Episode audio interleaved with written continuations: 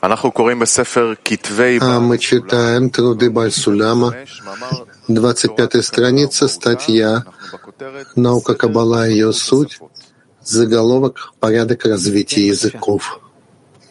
Да, пожалуйста. 25 страница, вторая колонка «Порядок развития языков». Любой предмет развивается постепенно. И потому язык, которым удобнее всего пользоваться, тот, развитие которого завершилось ранее других по времени. Поэтому первым созрел язык Танаха. Ведь он является самым удобным из всех, и его использование было очень широко распространено. За ним идет язык Аллахи, законов, так как он целиком заложен в языке Танаха. Кроме того, им нужно было пользоваться, чтобы установить для народа законы практического исполнения. Третьим следует язык Агады, сказаний. И хотя в нем есть немало мест из Танаха, однако только в виде вспомогательного языка, ведь его острота ускоряет восприятие предмета. Но им нельзя пользоваться как основным языком, поскольку в нем отсутствует точность корня и ветви, как сказано выше. И потому он не был распространен и, как следствие, не получил развития. И хотя Агада сказания были широко распространены во времена Танаев и Амураев, это было только благодаря опоре на язык Танаха. А в начале текста, как это принято у мудрецов, начал говорить такой-то, такой-то, Раби, другие вспомогательные конструкции. А на самом деле все расширение использования этого языка во времена мудрецов началось с момента скрытия языки Каббала, как сказано выше. То есть во времена раби Йоханана бен Закая, так и незадолго до него, иначе говоря, за 70 лет до разрушения храма, по выше названным причинам, достаточно понимающему. Последним развился язык Кабалы, что вызвано трудностью его восприятия как сказано выше. Ведь кроме постижения, тут нужна еще и передача понимания его терминов.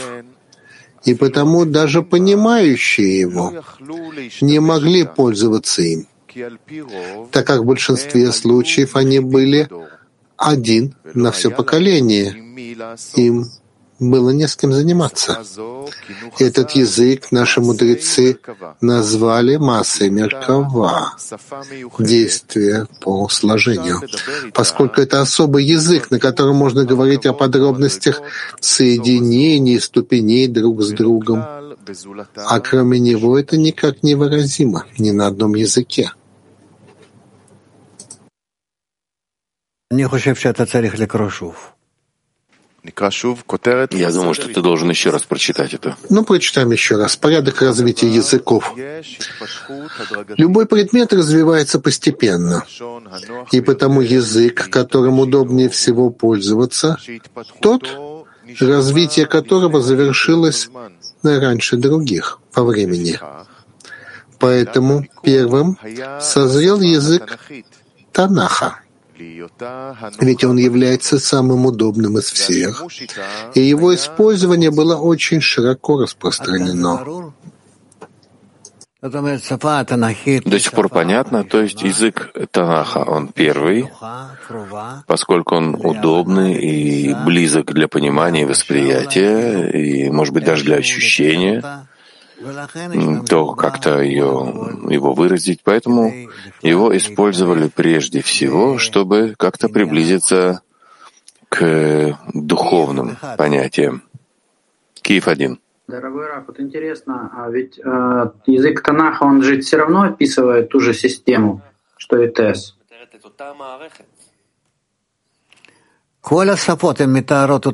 Все языки описывают одну систему.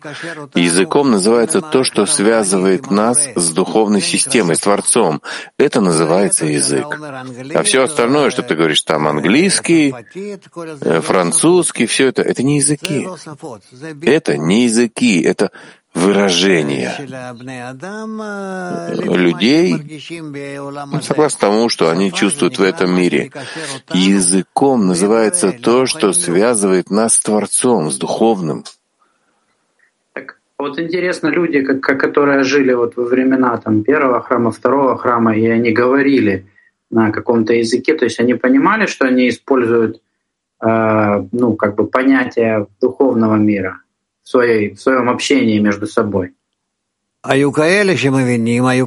были такие, которые понимали, были такие, которые не понимали, конечно.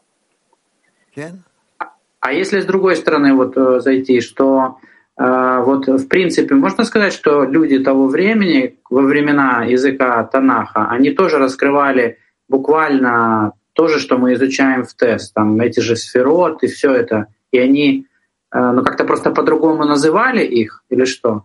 Не было вот этих еще названий, э, которые мы сейчас изучаем. Были те, которые постигали это, и были такие, которые не постигали. Э, что здесь непонятного?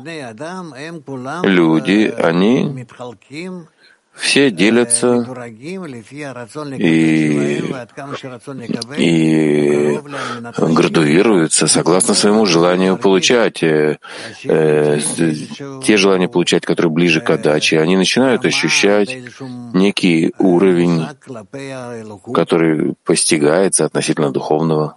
Ну, просто интересно, почему, а, то есть как бы если система одна, а только есть разные языки. Почему описание этой системы вот именно языком Кабалы, вот в таком виде детальном, да, оно началось только с Ари, фактически через там почти полторы тысячи лет после вот этого языка. Это зависит от выхода душ, насколько развиваются люди, э, благодаря тому, что в них облачаются света и пробуждают желания, и желания становится ближе к духовной системе. Ну, то есть, э, можно сказать, что э, там, скажем, ученики Раби Шимона, они раскрывали в таких же деталях и то же, что и нам описывает Ари в итоге. Сферот, Парцуфим, просто это по-другому как-то называли.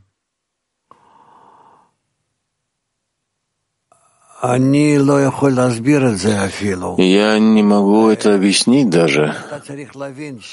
Ты должен понять, что в каждом поколении есть постижение Творца иное, и они пришли, постигли, и были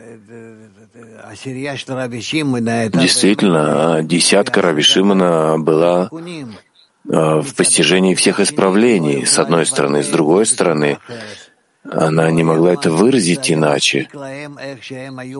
Им было достаточно того, что они понимали и постигали, потому что это зависит не от того, что они ощущают, а насколько мир пока что не готов принять раскрытие Творца. И поэтому, хотя и есть десятка, которая находится в окончательном исправлении, и понятно, что на протяжении тысяч лет, то есть тысячи кругооборотов душ не могли раскрыть то, что они раскрыли, но им некому было это передать и как выразить иным образом, чем э, то, что они э, выразили в книге Зор. Это вопрос развития языков. И поэтому то, что он пишет, что порядок развития языков и в каждом поколении э, есть такие каббалисты, которые обретают раскрытие Творца и, и передают его поколению, даже следующим поколениям, но у них нет всех вот этих четырех языков. Нет. Вот последний вопрос. А, вот этот язык Танаха, вот очень интересно тоже вот узнать. Он ведь э, вы когда-то рассказывали, что люди тогда просто жили вот этим языком, то есть как бы они помнили, во-первых, наизусть, да, вот это все, то, что было написано в Маше, в Торе. Нахон. И, то есть для них это было Верно. Как бы книга, как для нас, да, или текст, а это было просто вот восприятие вообще реальности, в ощущении, вот они же это как бы ощущали, они это помнили. Как вообще человек это ощущал? Прежде всего, здесь можно сказать две вещи. И сегодня есть много людей, в Израиле, скажем, которые изучают Танах.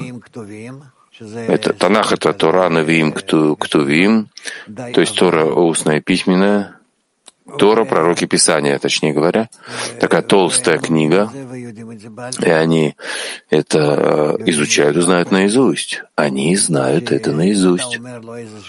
Если ты скажешь ему несколько слов из Танаха, он продолжит тебе дальше, до конца, нет никакой проблемы. Есть люди, которые ничего другого не хотят читать, кроме этого что только это они учат, только это они читают. И через это они достигают связи с э, Творцом. Зависит на каком уровне, но да, это так на них воздействует. Так просто интересно, что этот текст, который человек, вот, ну, скажем, заучивает сейчас, а тогда он это просто как-то знал, наверное, и помнил. Что для него это? Нет, и тогда учили его, и тогда тоже учили его. Каждый ребенок. Я говорю о мальчиках, не о девочках. Каждый мальчик должен был знать все, что раскрывалось перед ним, Тора, пророки, Писания, Танах. Что для них был этот текст, э, вот, э, как бы, который они учили? Это было какое-то, ну как, это внутреннее ощущение какое-то для них было? Это было э, связь с Творцом через этот текст? Или что, что для них был этот текст, этот язык?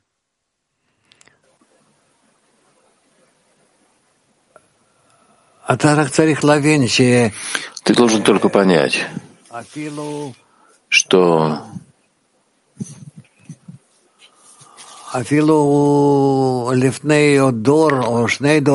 Э, поколение назад, или даже два поколения назад, я помню даже своего дедушку. Он не хотел ничего читать. Там всякую билетристику, художественную литературу. Вообще даже не обращал на это внимания. А совершенно. Для него существовал только Танах. Все. Так люди жили.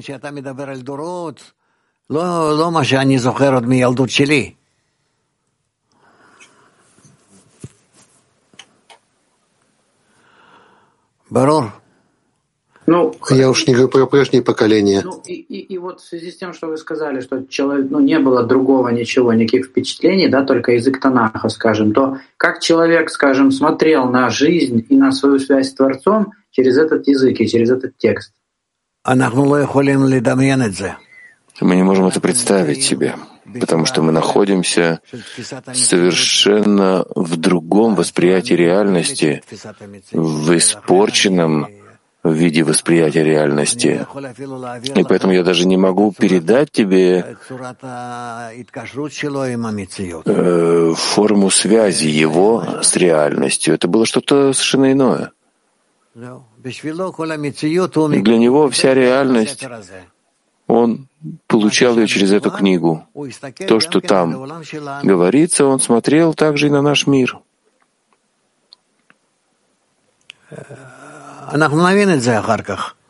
Мы поймем это потом из нашей работы, но в сущности это нечто совершенно иное. Хорошо, Михаил.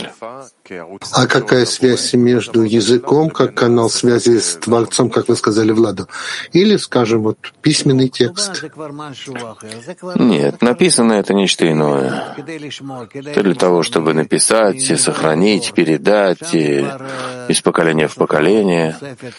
Там у тебя уже есть добавка, э, символы, как это написано, форма каждой буквы, и что должна содержать в себе каждая буква из чернил, скажем так, и место, которое вокруг э, буквы, и формы букв, и какой порядок есть у них в словах, и законы э, орфографии. Э, очень много законов. Скажем, что язык Танах и на английском передает форму взгляда на систему природы. В чем-то передает. Я спрашивал Рабаша, он говорил «да». Каждый язык э, в чем-то, хотя он и очень испорчен, потому что и менялся в течение поколений, но передает какую-то форму связи, характерную для того народа, э, связь с Творцом. Да? И последнее. А почему он тут пишет, что язык Танаха, да, он э, впереди, впереди и удобнее, чем все остальные языки? И микурит. Это исконный язык. И не прошел он никаких изменений, не претерпел изменений, и поэтому у нас есть те же законы. Сегодня уже нет, потому что испортили все эти ученые, все эти умники, грамматику, язык и все. И, и также есть влияние одного языка на другой. Но на самом деле было время, когда язык иврит был совершенно соответствовал законам природы. 22 две буквы и мансапах еще пять дополнительных букв, окончательных, конечных, и все это и согласно правильной грамматике, правильным связям между всеми силами природы, пять ступеней авиюта, ну и так далее. Ладно, продолжим. Я вижу, что нет здесь больше вопросов. Есть? Не вижу. А, Рахамим. А с позволения этого святого сообщества и с позволения Творца. Известно, что всякий предмет развивается и постепенно, да, много связей, много подготовки. И если вопрос, если у нашего поколения есть кли, который соответствует свету? Конечно, да. Мы видим это из того, что пишет нам Баля Сулам. Зачем нам думать об этом? Баля Сулам пишет, что наше поколение, оно особое, что оно предназначено достичь полного исправления. Поэтому все перед нами, и каждый из нас должен почувствовать, что для него уготовано все, и он, и он приглашен в последнее поколение. Удачи. А? Морис. О, Морис, Гия Мибершева. Коля Кавод. Морис прибыл из Бершевы, молодец. А, добрый день, Раф, доброе утро, дорогие товарищи. С вашего позволения, Раф, я задам вопрос. Пожалуйста, пожалуйста, я буду очень рад. То, что мы учили, то, что касается языков, И, в общем-то, мой вопрос такой. На практике влияние развития четырех стадий прямого света? Конечно. Нет вопроса об этом. Все исходит из четырех стадий прямого света. А если так, то продолжение вопроса. Мы в последнем поколении. Если так, то на практике все языки, кроме языка Кабалы, это уже не для нашего поколения. Там разные были этапы развития. Нет, нет, нет. Все предназначено для нашего поколения, и на нашем, в нашем поколении мы должны раскрыть связи между всеми языками и то, как они все, эти языки, соединяются в один язык. Когда мы раскрываем Творца в нас, во всем единстве между нами, между людьми, и мы раскрываем его в совершенстве. А язык, сафа — это сов, это граница, когда мы раскрываем наши килим таким образом, что они могут раскрыть все границы, все состояния, в которых мы воспринимаем высший свет, и он раскрывается в нас между всеми преградами, перегородками, соединениями, расстояниями, которые есть между нами. И так мы раскрываем все света, и они все облачаются в нас. И это совершенное постижение. Мы хотим, чтобы это произошло. С вашего позволения я продолжу. Мы учили, что на практике каждый, кто присоединяется, он впитывает все, что вот эта вот а, группа на протяжении многих лет уже восприняла.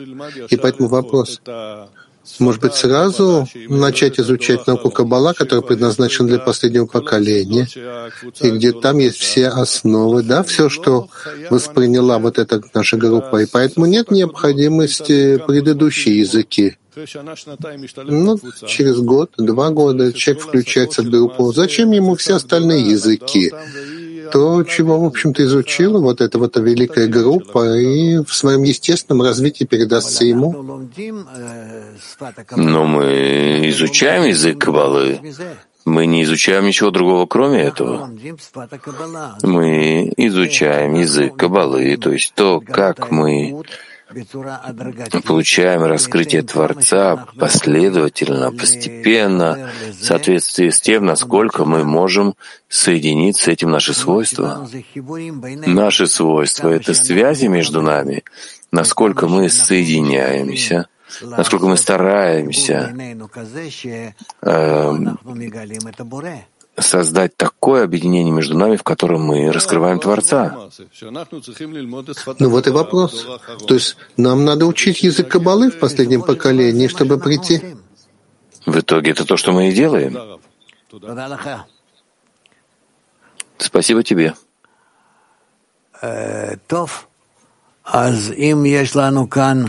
Ну, если есть Москва 7.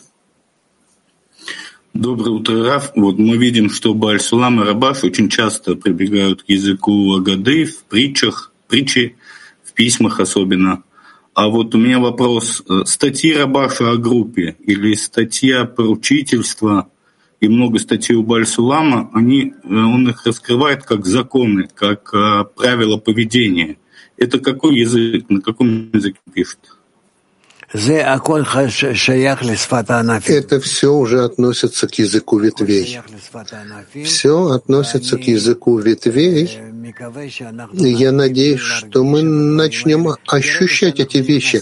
Вот в момент, когда мы входим в духовное ощущение, мы раскроем, насколько все эти вещи связаны вместе. Это не просто так, что раскрывается сначала язык Танаха, Агады, Аллахи, потом язык Кабалы, а так вот это именно потому, что наше развитие так требует. Развитие не наше, да, не только наше, но всего человечества вместе, которое все больше и больше собирается вот в раскрытие Творца. А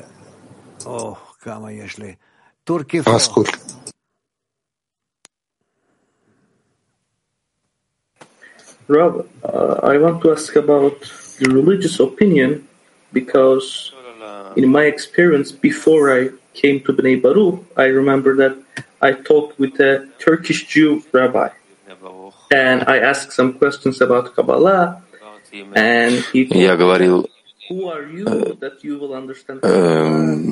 с евреями, спрашивал его их о науке Каббала. Мне сказали, кто ты такой, чтобы изучать Каббалу, должен изучать Тору, Талмуд, Аллахот и так далее, и так далее. Я был в отчаянии. И я вижу, что и в нашем поколении есть вот это влияние со стороны религиозной. И что можно об этом сказать? Написано, человек учится там, где его сердце. И поэтому каждый идет за своим сердцем, да, в конечном-то счете. Если могут учиться в соответствии с желанием сердца, то человек тогда действительно реализует себя. Я не мог быть как те люди, ну да, обычные религиозные, хотя у меня каждый раз были вопросы в этом, что ты можешь, что ты не можешь. Было много людей, ко мне приходили и пытались меня как бы вытянуть, да, вот на эту прямую линию, да, которая для масс. А я не мог быть как все остальные. Я хотел чего-то большего достичь.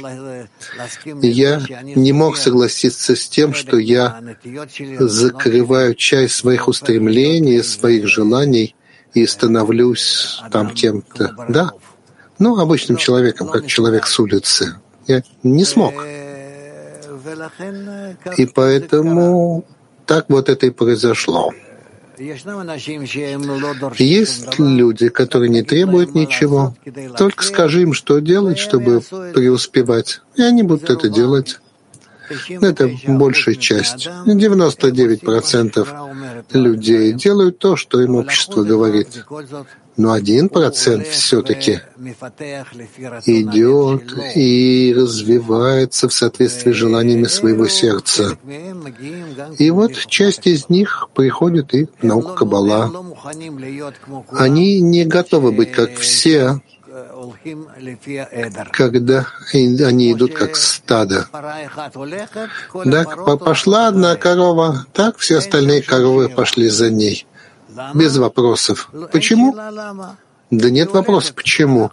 Она пошла, ну и мы за ней пошли. Главное, что кто-то пошел. И есть возможность идти за ними. Так вот, мы должны прийти к состоянию, что каждый постарается выразить свой свободный выбор, свободный выбор.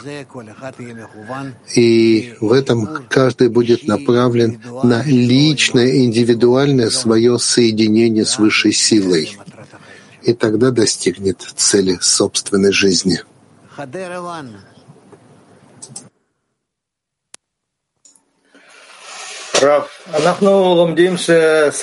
Прав, мы учим, что язык — это связь между Творцом и творениями. И все эти четыре языка — это язык, через который мы получаем свет и духовную информацию сверху вниз. Но есть еще важный язык — связь снизу вверх — язык молитвы. Есть ли в этом языке тоже законы и тоже какие-то... Можно ли как-то его э, организовать оптимальным образом, эту связь? В первую очередь, молитва — это действительно связь, коммуникация снизу вверх. И были такие времена, когда обращались к Творцу, каждый в своем да, обращении, в своей молитве, своими словами. А потом члены Великого Собрания, они для нас организовали а, молитвенник, порядок. В соответствии с этой книгой мы можем все обращаться к Творцу, просить и говорить правильно, да, ну, в общем, да, все вместе. И при всем том, молитва называется работой в сердце — и если человек знает или не знает, что желает его сердце и как его сердце обращается к Творцу, но это, в принципе, есть молитва. Это и есть просьба человека и связь его с Творцом. И если мы хотим направить наше сердце на Творца и соединиться через сердце, тогда мы будем называться мудрый сердцем. И тогда на самом деле у нас будет связь с Творцом. Если я хочу кому-то передать, что есть такой язык, я могу дать какие-то определенные понятия или просто сказать, что есть язык сердца и все. О какой ситуации ты говоришь? О том, что написано в молитвеннике? Нет. Я говорю о языке, на котором человек должен обращаться к высшей силе. Так это его язык, это его ощущение, это его отношение. Но тем, что ты читаешь, скажем, статьи, письма, Бальсуляма, Рабаша, тем, что ты читаешь учение десяти сферот, или книгу Зор, то тоже, когда ты читаешь эти вещи, то ты тоже молишься. Ты и в этом тоже направляешь свое сердце на Творца.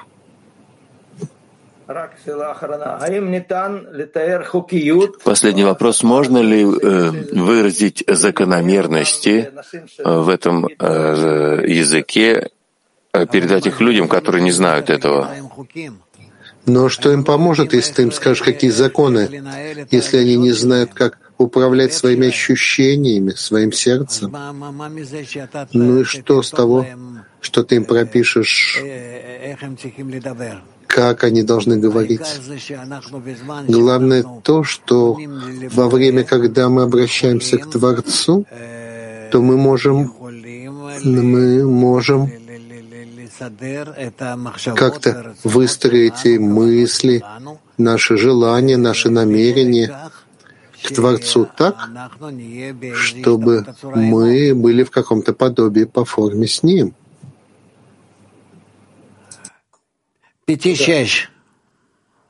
Петахтиква 6.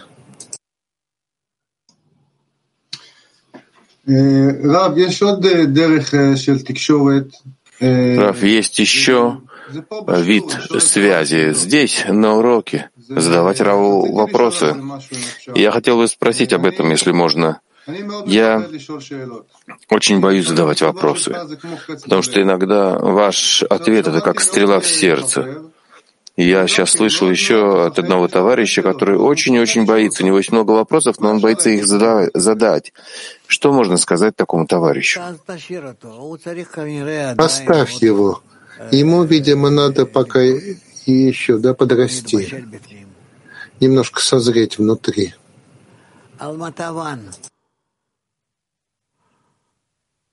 Алмативан. Слышно меня, да? Да. Раф, а, простите, что я из другого места спрашиваю, но Бальсулам в одном из своих писем пишет а, «И будем стоять как столб из железа и учиться языку хаздим». Вот что это за язык? Это язык отдачи? Ну да, хасадим, свет хасадим, свет отдачи.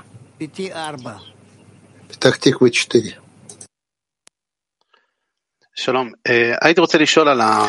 Я хотел бы спросить о языке как средство для передачи ощущения свойства отдачи. Много лет назад вы рассказывали нам, что язык Кабалы — это больше для докторов, Э, что в будущем мы сможем излечивать мир. И, и вот в эпоху распространения сегодня можем ли мы, э, должны ли мы брать науку Каббала и как-то упрощать ее? Нам надо поднять человечество до уровня языка, а не опускать язык до уровня человечества. Это невозможно. Поднять человечество до уровня языка, потому что язык — это наша связь между нами и Творцом. И тогда мы будем знать, как вылечить все. Где тот мостик, э, который мы должны протянуть? Как создать этот мост? Это называется «я любимому моему и любимому мне». Во взаимной отдаче с Творцом мы придем к состоянию, когда появится язык, где язык — это коммуникация, связь между нами. Между нами и Творцом. Хорошо, Хаверим, давайте быстро перейдем к, к учению Тисферот. Хотя бы немножечко там продвинемся.